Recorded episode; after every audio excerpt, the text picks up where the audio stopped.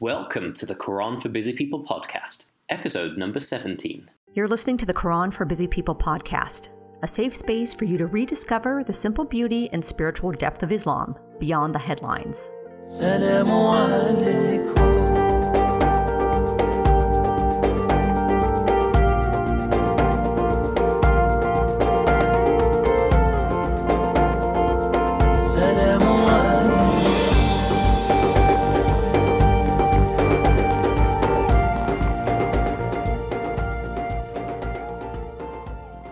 Assalamu alaikum. May the peace, love, and blessings of Allah be with you. I'm the Quran coach Mamoon Yusuf, and today's podcast episode is called Consult the World's Greatest Expert.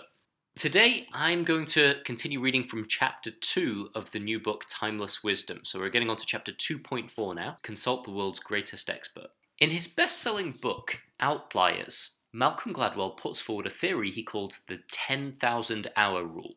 This rule of thumb states that for someone to become an outlier, to reach a world class, outstanding level of performance in any activity, they need to practice their art for approximately 10,000 hours. He uses the example of the Beatles, who performed in Berlin every night for years before they became the best band in the world. He also references classical musicians such as Beethoven and Mozart, who are clearly head and shoulders above everyone else in their field.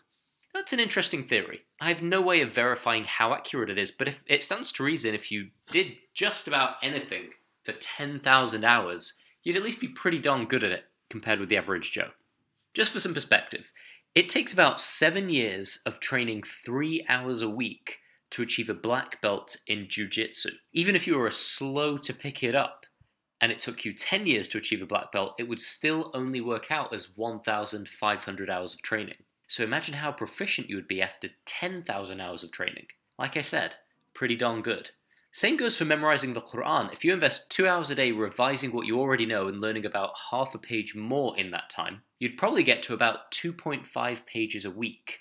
That's 10 pages a month, 120 pages a year, and the entire 600 pages in five years. By that point, you would have invested around 3,750 hours total, and you would be a hafiz, and you'd still have a long way to go before hitting the 10,000 mark, approximately another nine years worth of working at the same rate.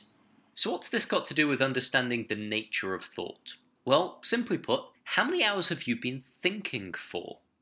Well over 10,000, that's for sure. You think 24 hours a day, 7 days a week without rest. If you're 30 years old, you've already spent 262,080 hours of first hand experience of thought. Even when you sleep, your mind is still at it, generating images and experiences we collectively call dreams. When it comes to understanding the nature of thought, all of humanity is on a level playing field. You are an elite level expert at thought, and so is everyone else. I stress this point because, in the course of reflecting on this book, you may well discover that you have personal insights about the human mind and the nature of thought that elude psychologists and psychiatrists. And that's okay. Their white coats don't give them more expertise in thought. It just gives them the legal right to hand out medication for it. So let's begin tapping into that infinite well of wisdom that lies within. Let's explore everything you already know about the nature of thought. Here's an exercise I randomly did myself when I started to realize that understanding the nature of thought itself is the key to personal transformation. It's so simple, yet it can be so powerful. All I want you to do is brainstorm everything you know about the nature of thought by answering this question What do I already know is absolutely true about thought itself, based on hundreds of thousands of hours of doing it all day long? I recommend you pause listening at this point, grab a pen and paper, and actually answer this question for yourself. You might be surprised at what you come up with. And if your first thought is, I don't know, then you've got to be kidding. What are all the different kinds of thoughts you've had? When I first did this exercise, my list went something like this Thoughts can be positive or negative, and thus cause positive or negative feelings. Thoughts can be of the past or the future. Thought can take the form of this present moment's experience. Thought causes feeling. Thought can be conscious or unconscious. You're not always aware of what you're thinking. Thoughts can take the form of words, self talk, and pictures, mind movies.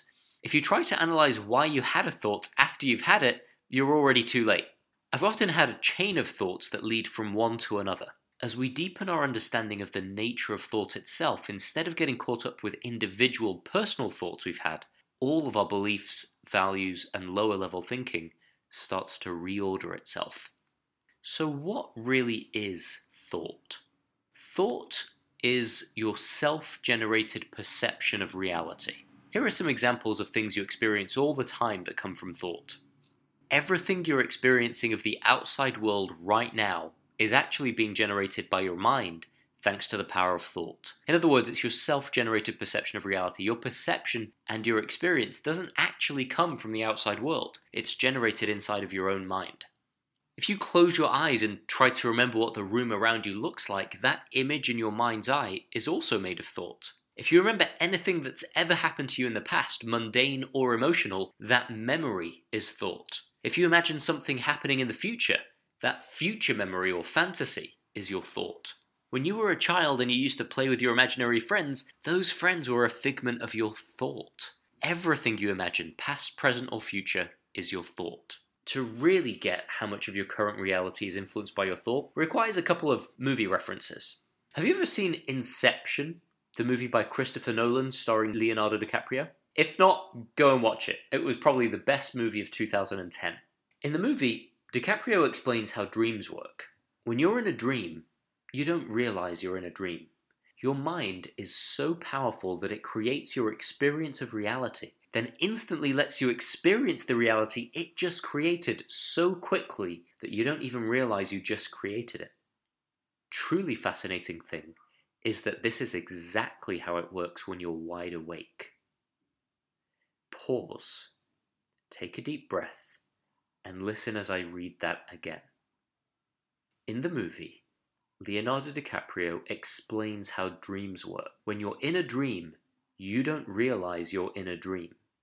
Your mind is so powerful that it creates your whole experience of reality and then instantly lets you experience the reality it just created so quickly that you don't even realize you just created it. The truly fascinating thing is that this is exactly how it works when you're wide awake, too. You are not experiencing reality. You are experiencing your mind generated perception of reality. You're experiencing your thought.